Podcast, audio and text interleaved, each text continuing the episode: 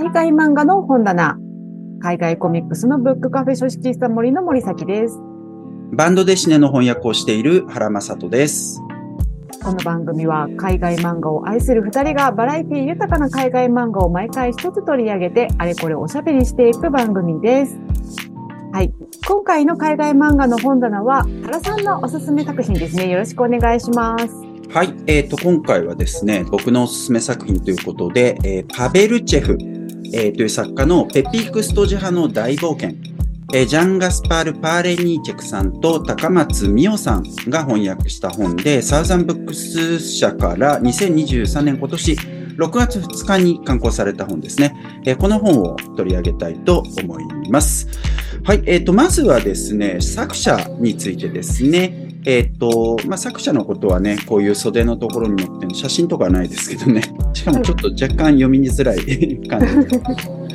はい。えーで、作者についてなんですけど、作者は1960年、68年生まれ、えっと、チェコスロバキアの、えっと、まあ、今はチェコになってるわけですけど、かつてチェコスロバキアだった、生まれた頃はね、えーそのブルーノという都市に生まれた作家さんですね。で、えっと、まあ、キャリアが面白くて、今は漫画家さん、アーティストとして活躍してるんですけれども、えっと、漫画家であったり、イラストレーターであったりね、えーでもかつて鍵屋さんとか、こちらさんなんですね。はい。えっ、と、消防士として、うんえっと、働いた、えっ、と、キャリアを持っていて、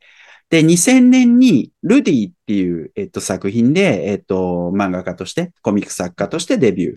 えーしました。で、えっと、このペピークストジ派の大冒険、えーこの本は2012年にチェコで、えっと、出版されました。で、チェコで最も権威のある文学賞で、マグネシア・リテラっていうのがあるそうなんですけれども、ここの児童文、児童書部門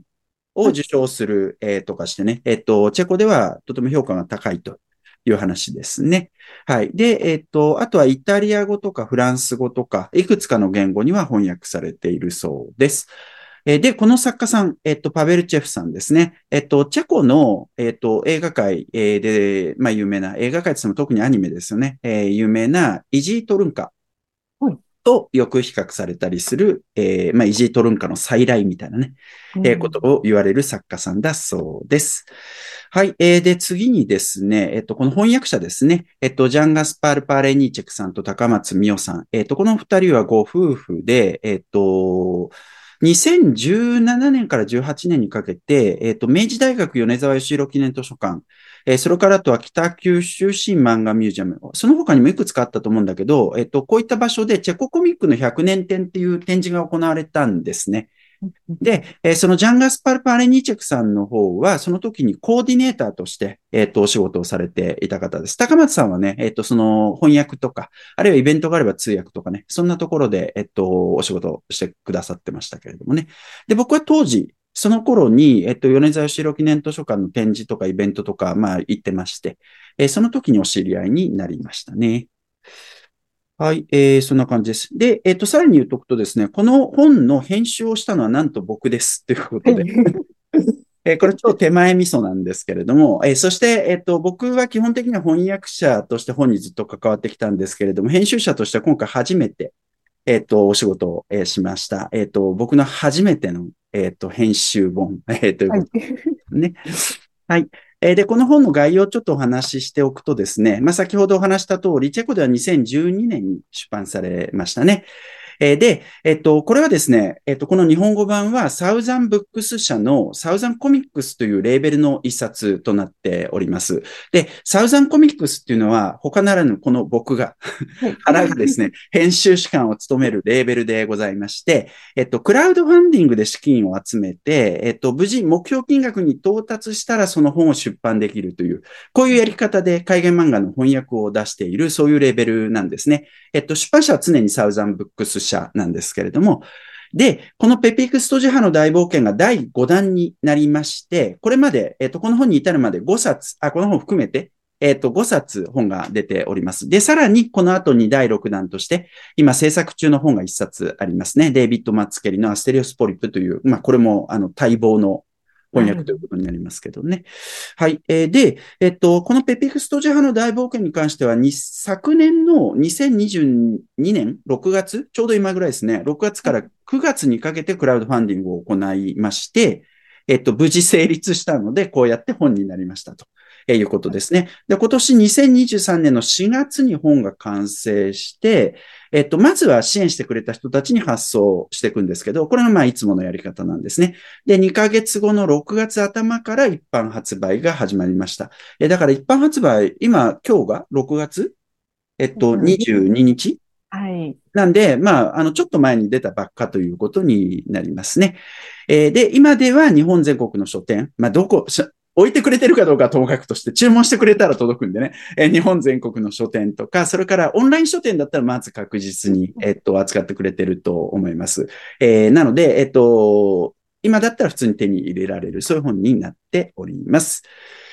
はい。えー、で、あらすじをちょっと話しておきましょうかね。はい。はい。えっと、主人公のペピーク・ストジハ、今ここにも映ってますけれどね、表紙に出てる男の子ですけれども、えっと、このペピーク・ストジハは、喫音のある、まあ、どもりのある男の子なんですね。年齢ははっきり書かれていないですけれども、えっと、まあ、見た感じ、小学校の高学年から中学校の、まあ、1年生、2年生かどうか、それぐらいの、えっと、年かなと思います。で、クラスメイトから、まあ、喫音のことを、えっと、しょっちゅうからかわれていて、えっと、さらに、まあ、運動とかもあんまり得意じゃなくて、えっと、学校の授業で、えっと、飛び込みの授業があったりするわけで、えー、そういうのがあってね、えっと、学校に行くのが嫌だという、えっと、そういう男の子ですね。で、ある冬の日の放課後に、えっと、ペピークは青い小石を拾うんですね。で、えっと、拾うってってもその街中で拾うんですけれども、で、ペピークはかつて病院に入院していたことがあって、その時に、えっと、あるおじいさんと知り合いになります。アントニーさんっていう人ですけどね。で、そのアントニーさんが彼に言ってくれた言葉を思い出すわけです。えどういう言葉かっていうと、水の中に小石を落としてごらん。一見何も変わらなくても何かが変わるっていうね、えそういう、えっ、ー、と、ちょっといい言葉をもらうわけです。で、アントニーさんに言われた通り、ペピカその拾った小石を橋の上から川の中に、ま投げ入れるわけですよね。で、まあ何も起こらないじゃないか、みたいなことを言うわけですけれども、その帰り道、えっと、ペピークはフラゴラミス船長の大冒険っていう本を拾う。ゴミ箱の上かなんかに置いてあったのを拾うわけですね。で、さらに数日後、えっと、ペピークのクラスに転校生がやってくるんです。それはエルゼビーラっていう女の子で、えー、で、二人はたちまち意気投合するわけですね。えー、で、えっと、えー、小石を川に投げ、投げ入れて、え、それから、まあ、フラゴラミス船長の大冒険っていう本を手に入れて、えっと、さらにエルゼビーラと知り合って、えー、ペピークの冴えない日常が少しずつ変わっていくわけです。えー、ところがですね、そんなある日、えっ、と、ある事件が起きるわけですね。で、その事件をきっかけに、エルゼビーラが突然姿を消してしまうわけです。で、周りの人たちは、えっと、不思議な、不思議なことに、えっと、まあ、彼女が消えたことを気にしてないし、なんなら覚えてないみたいな感じなわけですね。で、ペピークは彼女を探し出そうという、えー、そういう決意をして、えー、こうしてペピークの冒険が始まると。こういうお話でございますね。はい、はい、えー、そんな感じですけれども、えっと、森崎さんどうですか？この作品読んでみて。はい。まあ、まずですね、うん、あの、本当に去年の今頃ぐらいにサウザンコミックスのこうクラウドファンディングが始まって、はい、で、そのクラウドファンディングが始まったすぐぐらいに、この、あの、翻訳者であり、発起人のあであるお二人、ジャンカスパールで、パーリニーチェクさんと高松美夫さん、あの、うちのお店の YouTube ライブにも参加して、ゲストとして来ていただいて、うん、本当にあの、チェココミックスに関して、ものすごくたくさんのお話をしてくださいまして、はいはい。えー、ね、あの、このパ、あの、ペピークスジハの大冒険も、もう出来上がるのがとっても楽しみにしておりました。うん、はい。で、今日はね、あのー、原さんに多分制作の裏話的なところもお聞きできるのではないかなということですごく楽しみにしているんですけれども、うん、まずですね、やっぱね、これ手に取って、日本語版を手に取って、はい。あの、まず、お前そこかって言われるかもしれないんですけど、うん。めっちゃなんか、あのー、上等の紙使ったなって思いました。ああ、そうね。すごい、ね、なんかあの、まあ、200ページぐらいある、あのー、作品なんですけれども、うん、結構紙分厚い本文の紙を選ばれたなっていう感じがして、で、まあその上にまたね、あの、インクも載っているから余計、この、この本めっちゃ重たいんですよね。重いよね。もう持った瞬間になんか違うっていう感じるような。で、これを開いたときに、この、このパベルチェフさんのアートがもうまず本当にすごい、な、なんて言うんですかね。なんかこう、まあ、水彩がすごい滲んだような世界観で、で、はいちょっと、なんていうのかな？なんか、汚し感って言ったらあれなんですけれども、うん。すごいこう風合いというか、あのーね、こう、せ、書いた、あの、ニュアンスみたいな、もうなんか、原画もこんな感じなんだろうなって、本当になんか原画を見ているような雰囲気を楽しめるような、うんとてもすごい、あの、印刷もすごく素晴らしい印刷でやられてらっしゃるなと思いましたし、この、本当アートがね、もうとりあえずすごい、もう1ページ1ページ絵になるなっていう、うん。そこが、やっぱまず、まず思ったのはそこですね。はいはいはいはい。で、それこそね、あのーなんか細かい部分がすごいんですけど、まあ、先ほどね、あらすじのところでおっしゃられたアントニーさんの髭とかね。あなんかすごくないですか？この、この髭。ど。なんか、ちょっと、ちょっとなんか、針金っぽい、めっちゃ硬い質感なんだろうな、みたいな風に思えるような、この髭の、髭がもう、あのね、あの、もしゃもしゃの髭が生えてらっしゃるんですけれども、うんうまあん。このなんか描き方とかもすごい面白いというか、なんかうん絵なんだけれども、こう、オブジェ的というか、なんかこう、立体感があるみたいな、なんか、ほんと独特な面白い絵を描かれる方だなっていうふうにうん思いましたね。そうねあ、そうそう、アントニーもっといい、いいページが多分あると思うけど、今すぐにでも。結構多分ね、あの、一番最初に出てきたシーンとか、このシーンとかすごいね。ああ、そうだね。はい。ちょっとね、多分 YouTube のね、映像だと、あのーあんまりよくわかんないと思うんで、これほんとね、実物を手に取って見ていただきたいと思うんですけれども、いやほんとなんかね、どうやって描いてるんだろうなってすごく、あの、不思議に思うような、すあの、ま髪の毛の本当質感とか、まあ、ね、このアントニーさんの髭もすごいんですけれども、うん。本当なんかね、アートがもう、とりあえずもう、すごい、もう、もう、ページをめくるごとに、うわー、うわーって思いながら、うん本当に読んでました。で、あのーなんか世界観もすごいいいんですよね。なんかこの街の旧市街地とかにこう出かけていくみたいなシーンとかがあるんですけれども、その街の雰囲気とかが、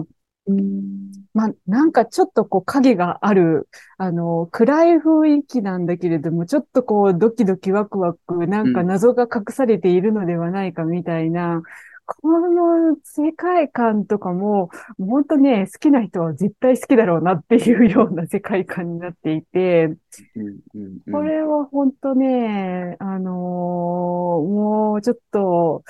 なん言葉で言うの難しいので、本当に見てほしい。あのーはい。まず、ちょっとね、第一印象はそこですね。あ、了解です。えっと、あの、さっきね、えっと、翻訳者のお二人が、えっと、YouTube ライブ出てくれたっていうお話ありましたけれども、はい。えっと、それはまあ今でも見れるんですよね。あの、書式さそう森さんですね。あの、はい YouTube で。はい。アはいーカイブ残ってます。うん。あのーこの作品、まあ当時、だからまだクラウドファンディングやってる最中なんで、この本の日本語版はなかった時の話ですけれども、はい。えっと、この作品だけじゃなくて、他のチェコの漫画の話もしてましたよね。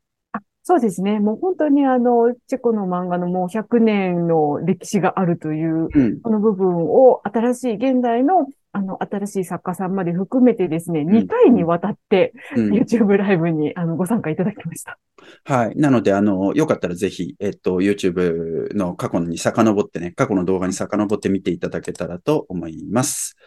はい。えっと、で、あの、まあ、今言ってくださったような、あの、絵、絵としての、なんていうか、細部の面白さみたいなところ、えー、とか、えっと、まあ、そもそもやっぱ細部に対するこだわり相当強い作家さんだと思うんですけど、そこは本当に魅力の一つですよね。で、はい、あの、例えば、えっと、なんだろうな、そのテクスチャーの面白さみたいなところもあるし、で、それが表彰してるその世界、えー、自体の面白さみたいなところもあるんですけど、例えば小物に対する、小さなあのものに対するこだわりっていうのはすごく感じられる作品で、この作品って。例えば、小石とか、まあこれほんとちっちゃいものですけど、えっ、と、まあそれとかね、あるいは本。この物語の中でとても重要な役割をするフラゴラミス船長の大冒険っていう本。とか、それからアントニーさん、アントニーさん特中で亡くなってしまうんですけど、はい、あの、アントニーさんがペピークに、えっと、あげたナイフとか、えー、それからあとなんだろうな、途中で物語の後半に出てくる金の時計とかね。はい。あとは、まあ、鏡とか鍵とかっていう、そういったなんか物に対するこだわり、えー、その実在実感って言い方がいいのかどうかわかんないけど、そこはすごく感じますよね。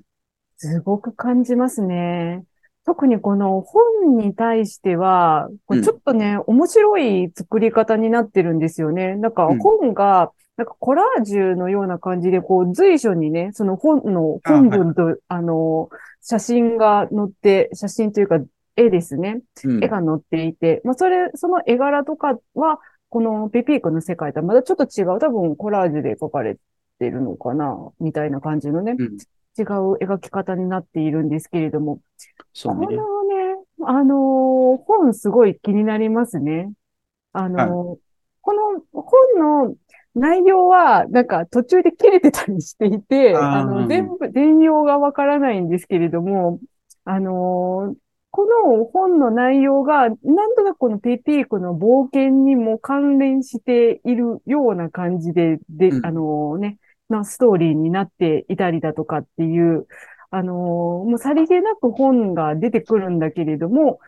結構ね、密接にストーリーと関わっている。もしくはこのフラゴラミス船長もペピークと同じような冒険をしたのではなかろうかみたいなことを、あの、想像させるような内容が書かれていて、すごく面白いんですよね。うんうんうん。そうですね。まあ、これってやっぱ、あの、これ、これを、あの、翻訳で、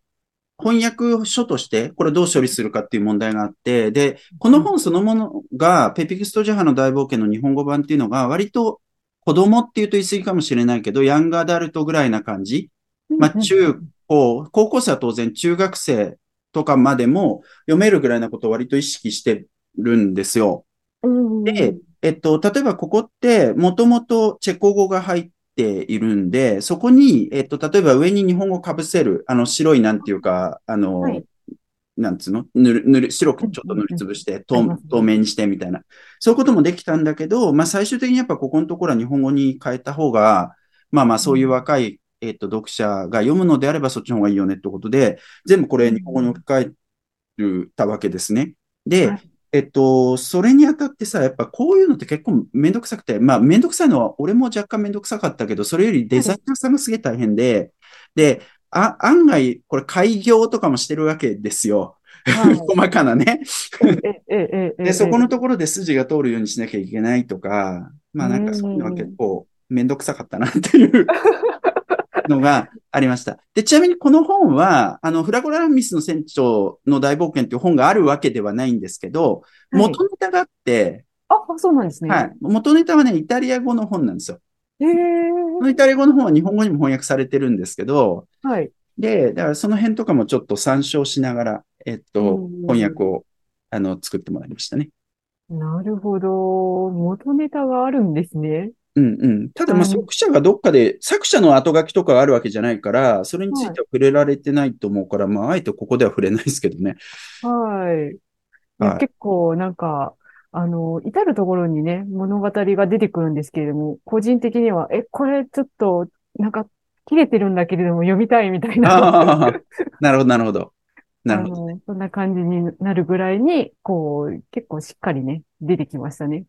そうなんですよね。で、そういうなんかこう、ものに対する愛着みたいなことで言うと、えっ、と、この間、あの、この本が一般発売される前に、クラウドファンディングのコースの中に、えっと、イベントコースっていうのがあって、はい。で、そのイベントにご参加いただけますみたいなコースなんですけど、で、はい。作者がね、えっと、出演してくれて、えっと、そこで、えっと、作者からいろいろお話聞くみたいなのがあったわけですけど、作者のアトリエからね、えっと、お届けいただいてオンラインで。で、その時に、あの、作者が実はいろんなものを作るのが好きだっていうことで、えっと、革のカバンとかね、なんか変なオブジェとかね、はい。やっぱなんかそういうのがすごく直結してんなっていうのはそのイベントの時にもすごく感じたことで、うんうんうん。だからなんか細部へのこだわりとか、もの、そのものに対する愛着、しかも古いものに対する愛着うん。で、それは必ずしもいいものじゃなくて、なんかこう、どっかで拾ったガラスのかけらみたいなのをずっと昔から持ってるみたいな。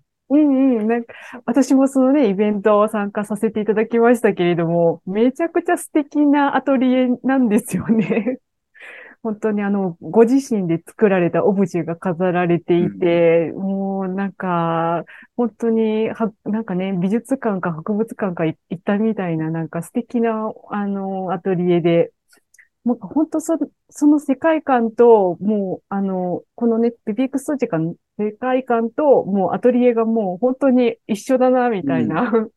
そうですよね。ねだなんか作者によっては作品世界だけがなんかこう独立してる存在するような作者っても全然いっぱいいると思うんですけど、このパベルチェフについては、うん割とだからなんかこう自分自身の興味みたいなものとか自分自身が脇でやってることと作品っていうのはすごく密接につながっているっていうか、そんな感じはすごく受けましたね。はい。あと、先ほど原さんが小物と言ったときに、まあ、時計のこともね、あの、うん。おっしゃっていて、まあ、これ、時計もかなり印象的な感じで、うん。この作品の中に出てくるわけなんですけれども、あの、チェコと言ったらね、あの、プラハのからくり時計とかもすごい有名だったりもするので、うん。なんかこう、こういう風になんか時計が出てくるときに、あ、なんかやっぱチェコのあの雰囲気とすごいマッチしてるというか、まあ、チェコのコミックスだなっていう感じもしました。なるほど、なるほど。そうですねう。んまあ、時計すごく重要な役割を果たすし、で、あと、これについてもやっぱり、なんかこう、その、イベントの中で見せてもらったと思うんだけど、イベントの前がだったかな？ちょっとはっきり覚えてないけど、あの、子供の頃におばさんかなんかからもらった目覚まし時計かなんかをずっと取ってあるって言ってて、あおっしゃってましたね。その時計っていうモチーフもね、やっぱりそこのところと、なんていうか絡んでるんだなっていうのは思った。で、あとこの物語の中が、これがだからさ、なんていうか、時間っていうと、とは何かっていう問いと言うとちょっと言い過ぎなんですけど、でもまあ、時間っていうものは結構重要なモチーフとしてここに出てくるわけですよね。で、はいえっと、ペピークが、えっと、そのエルゼビーラって女の子に語る昔話っていうか、なんて言ったらいいんでしょうね。えっと、偶話というか、えーで、それで、えっと、かつて、えっと、この町にやってきた発明家が、えっと、時間を遡って若返ったっていう、まあ、その後その発明家死んでしまうんだけども、そういう話とかが出てきたりとか。えで、えっと、彼がエルゼビーラを探して、えっと、別の世界にまあ行くわけだけれども、その別の世界に行くときにね、ある別のおじいさんから、アントニーさんのお知り合いのおじいさんから、金の時計っていうのを預かって、えっと、そ、その別の世界に入っていくわけだけれども、まあそういうようなこととかね。で、その冒険の中で金の時計使われるかみたいなところもあるんですけれども、でその辺はね、あの、すごく重要なモチーフの一つですよね。はい。で私、早速、あの、ストーリーについて全く今まで感想を述べてなかったんでああ、すけどうぞ言ってく、ださい。はい。あの、先ほど原さんが、まあ、あの、子供でも読めるように、うんあの、字を使ったというふうにおっしゃっておられたんですけれども、この作品、本当になんか良質な児童文学を読むような、とても素晴らしい大冒険の物語で、これは本当、なんだろうな、中、えー小学校高学年ぐらいの子から読んでもらいたいなと思うような、すごい素晴らしい、あの、お話なんですよね。うん。で、まあ、物語的には、ちょっとこう、少し臆病なところもあるペピークが、まあ、その女の子を探しに行くことで、大冒険の旅に出て、うんまあ、ちょっとね、こう、大人になるというか、まあ、少しこう、変わって、え、あの、成長していくというような、うん、本当にあの、その少年の成長物語として、とても素晴らしい作品になっていて、うん、で、この、冒険がね、またなんか、奇想天外で、次に何が起こるんだろうみたいなことが、もうドキドキハラハラしながら読むのがね、あのー、すごい楽しく読みました。うん、で、読語感もすごいいいなと思います。あのー、これはぜひ本当読んでもらいたいんですけど、結構ペピークソジカの大冒険最初の方とかって、すごく暗い色調じゃないですか。ねうん、あの結構、まあ、ブルーというか、ダークブルーみたいな。あのブルーと灰色って感じですよね。はい、そうですよね。っていう感じで、あのすごいこう暗い感じ。まあそれは、それはそれですごい雰囲気があっていいなというふうに思うんですけれども、うん、それがね、このあの、少年が成長して、こう、一皮向けた後のラストシーンの、この美しい色彩に変わっていくっていうのが、まあ、ほんとちょっとね、あのー、すごい感動しました、この最後が。はい。なるほどな。なるほどな。なんかさ、やっぱあの、僕もすごい良質ななんか児童文学っぽいとか、うん、あるいはなんかこう、まあ文芸っぽさとか、あるいはある種の幻想文学っぽさみたいなのをすごく感じていて、で、はい、古き良きっていう感じはすごくするじゃない？ああ、あります。なんかもう、本当ね、小学校の図書館とかに絶対置いてそうな感じ、まさにそんな感じなんだよね。いや、だからさ、ちょっとなんかこう、今の日本の中で読むと古臭いかなって思うところもあったりするのかなとちょっと心配はしてたんだけど、でも、例えば、あの、ツイッターとかではすごくポジティブなことを皆さん書いてくださって、あ、全然、あの、大丈夫だったみたいな。うん、そういう感じだよな。そうですね。まあちょっとね、実際の子供たちがこれを読んでどういうふうな反応を示すのかは、あの、うん、ちょっとどうなんだろうって思うところはある、わ、わかんないんですけれども、ただなんか自分がこれを子供の頃に出会ったら、すごい印象に残って、なんか大人になってもこう思い返すような一冊になりそうだなっていう、えー、なんかそんな一冊な気分ですよね。なるほど、なるほど。なるほど。はい、まあ、とはいえ一方でさ、だから、あの、子供も読めると思うんだけれども、えっと、なんていうか子供にとってすごく、まあ、感覚的に全然読めちゃうと思うけど、な、なんかさ、それとはまた別の大人が読んでも、あの、すごく面白い部分っていうのもすごくあって、はい、とりわけ、ペピニックがエルゼビーラを探しに、あの、冒険の世界へと入っていくわけですね。で、はい、そこの作り方とかがすごく、なんていうか、まあ、入れ子型っていうかさ、メタ的な作りになっている部分とか、そういったところは、すごくなんか大人が読むにもたるみたいな感じすごいするな。で、物語、その冒険の世界の中では何度も夢を見るんですけど、ペピークが。はい。はい、えっと、そういったところとかね、うん、そこはだから、あの、すごくよくできてるよなっていうところも思ったりしたな。で、なんかこう、細部がよくわかんねえなっていうところもあったりするんですけど。あります。私もちょっとね、あの、わかんないところはすごいある。あるでもまあ、なんかそんなもんか、みたいな、ファンタジーだし、みたいな感じで受け入れて読ん読んでいるんですけれども、うんこれね、多分ね、深く考察したらなんかすごい、あのー、こう、一つの文章が出来上がりそうなぐらい先ほどまあテーマとして、それこそね、時というテーマであったりだとか、夢というテーマであったりだとか、うん、で、こう、登場する、まあ、あの、いろんな、まね、あの、アントニーさんであったり、あの、フラゴラミス船長の物語であったり、なんかこう、関連性があるというかね、うん、同じ世界を旅していたんじゃないのかな、みたいな、でも、あの、明確には描かれていない部分っていうのを、うん、ちょっと、まだ私読み込みが足らなくて、ふわっとしか読み込めてない部分っていうのがあるんですけれども、これ誰かなんかすごい考察してほしい。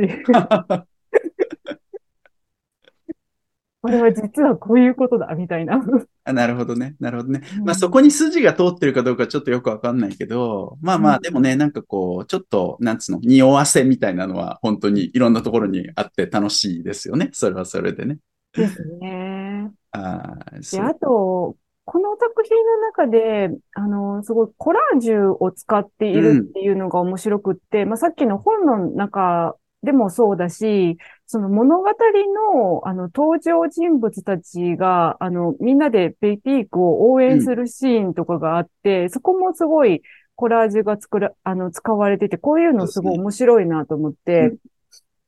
あの、読んでたんですけれども、なんかその一方で、その登場人物の一人が、あの、ハサミでちょきちょき切られてうん、やられちゃうみたいなシーンがあって、はい。そこがね、ちょっとね、印象的だったんですけど、うん実は私、あの、この、パえっと、クラウドファンディングするときに、ここね。あのーリターンでね、このパペルチェフさんの別の作品を一冊もらえるよっていうリターンに参加してて、私この A というね、うんあの作品をいただいたんですね。はい。これ、あのー独裁国家、A というなん独裁国家に、あのー住む人々、住む人が、まあちょっと、あの、そこから抜け出そうみたいな、そういうようなお話を、あの、描いた、もうサイレントコミックなんですけれども、なんかこの中で、その独裁者の人が、こう、武器としてハサミを持ってるっていうシーンがあって、えー、で、なんかやっぱこのハサミって結構やっぱ本をに携わる人というか絵を描く人とかも含めてなんですけど、まあ、ものすごい恐ろしい狂気だよなと思あって、なんかそこが、この、まあね、銃とかもっと怖いね、武器はいっぱいあるんで、ハサミを持っていて。で、ペピークストジェハの大冒険でも、あのーこう、物語の中の登場人物がハサミでちょきちょき切られてやられちゃうみたいなシーンとかがあって、なんかこれはすごくし象徴的というか、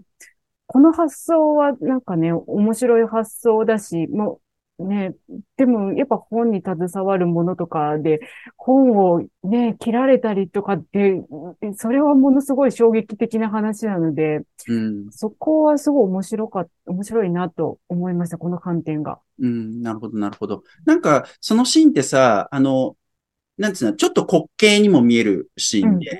でも一方である種の生々しさみたいなものも持ってるシーンだなっていうふうに僕は思ったっすよね。で、そこはちょっとうんあの、興味深いんだけど、で、こういったなんかこう、こうなんつったらいいんだろうな、不条理な感じがちょっとするっていうか、人間が一種の紙としてはここで扱われていて、ハサミでちょくちょく切られてしまう感じ。この感じって例えば、チェコのアニメで言うとシュバンクマイエルとかってまさにこういう感じがすごいするんですよ。ああ、なるほど。そういったところでも、なんかこう、ある種の伝統みたいなものとかってありそうな気もするし、うんうんうんうんそこもちょっと面白いとこではありますよね。うーん。なんかちょっとね、発想的になんかこう、あの、面白い発想というか、うん。ね。そうね。うんそういうところもね、楽しめる作品だなっていうそうですね。でこの作品がさ、やっぱなんかこう、結構直球でいいいい作品というか、良作みたいな感じがするのが、あの、アントニーさんと、まあ、死んだアントニーさんと再会、再会するシーンがあるんですけどね。はい。そこの中ですごくなんかこう、どう、なんつったらいいな、正論、こういう時に正論って言い方するかな。まあでもなんかすごい正しいことを言うわけですよ。えっと、はいアントニーさんがその時に言うのは、後悔でも人生でも大切なのは行き先を把握し、強い思いを持つことだ。強い思いが人を強くし、あ、思いが人を強くし、灯台のように心を照らすみたいなね。ちょっと恥ずかしくなるような言葉ですけど、まあでもはいこういうすごく直球でいい言葉とか言ってて、やっぱ子供とかが読むのにすごくこういうメッセージはいいよなとか思ったりするんだよな。で、あと、うん正しい道から逃げ出すな。灯台の火が消えてしまうぞ、みたいなね。ね。で、中にもね、とあの、登場するんですよね、東大が。登場する。そして、なんかもう一つやっぱモチーフ、いろんないいモチーフがあるんですけど、特にいいのがね、やっぱ結構この作品の中で重要だなって思ったのが、うんあのー一番最初に登場するはいペピークが、あの、こう登場するんだけど、翼を持った人物として描かれるわけですね。で、えっと、この、なんていうの？検事っていうかさ、あの、誰々に捧ぐみたいなこういう言葉が一番最初に入ってんだけど、これはすべての守護天使に本書を捧げると。翼がある天使にも翼のない天使にもって言ってて、まあ天使なのかなって思ったりするんだけど、でも、その後さ、ページめくってみるとこんな感じで、えっと、なんかこう飛び込み台のところにいるけど飛び込めない。まあこの後そういう話が出てくるんだけど、えっと、長い翼を持ったペピークみたいな感じなんですよ。で、これ何かっていうとさ、この物語の中で何度か登場するアマツバメっていう鳥なんですよね。はいはい。で、アマツバメは翼が長すぎるために、えっとうん、ある種の傾斜がなかったら飛べない。ただし、傾斜を持って飛ぶことができたら世界で一番速い鳥だっていう話が出てくるんですけど、やっぱりそういうところとかね、すごくいいし、えっと、作者もやっぱりそのイベントの時に言ってたような気がするけど、すごく強い、あ、それはイベントの前だったかもしれない。すごくやっぱ強い、えっと、思い入れを持ってるっていうか、そのアマツバメっていう鳥が、すごい好きな鳥だっていう話をしてて、で、後ろ、ろこういうアマツバメが出てきたりはいで、後ろの言葉もね、そのアマツバメ関係の言葉を よくできてる。なるほど。本当によくできている。じゃあもうちょっとね、これ皆さん読んでいただくときにそのアマツバメというのを頭に置きながら読んでいただくと余計さらにね、深く読めるんじゃないかなというふうに思います。はい。はい。ということで、いい感じの時間になってまいりましたので、えー今日の海外漫画の本棚はこれで終わりにしたいと思います。今回取り上げたペピークストジハの大冒険は書式さ森でもお読みいただけますし、販売もしております。お近くにおいでの方はぜひおお店にお越しください。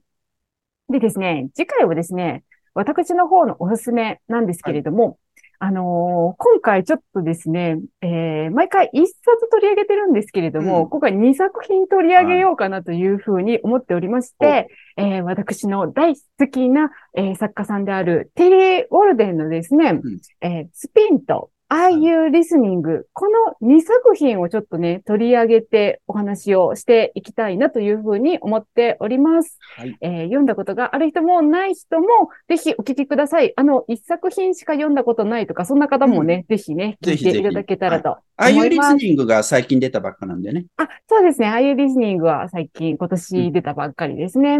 はい。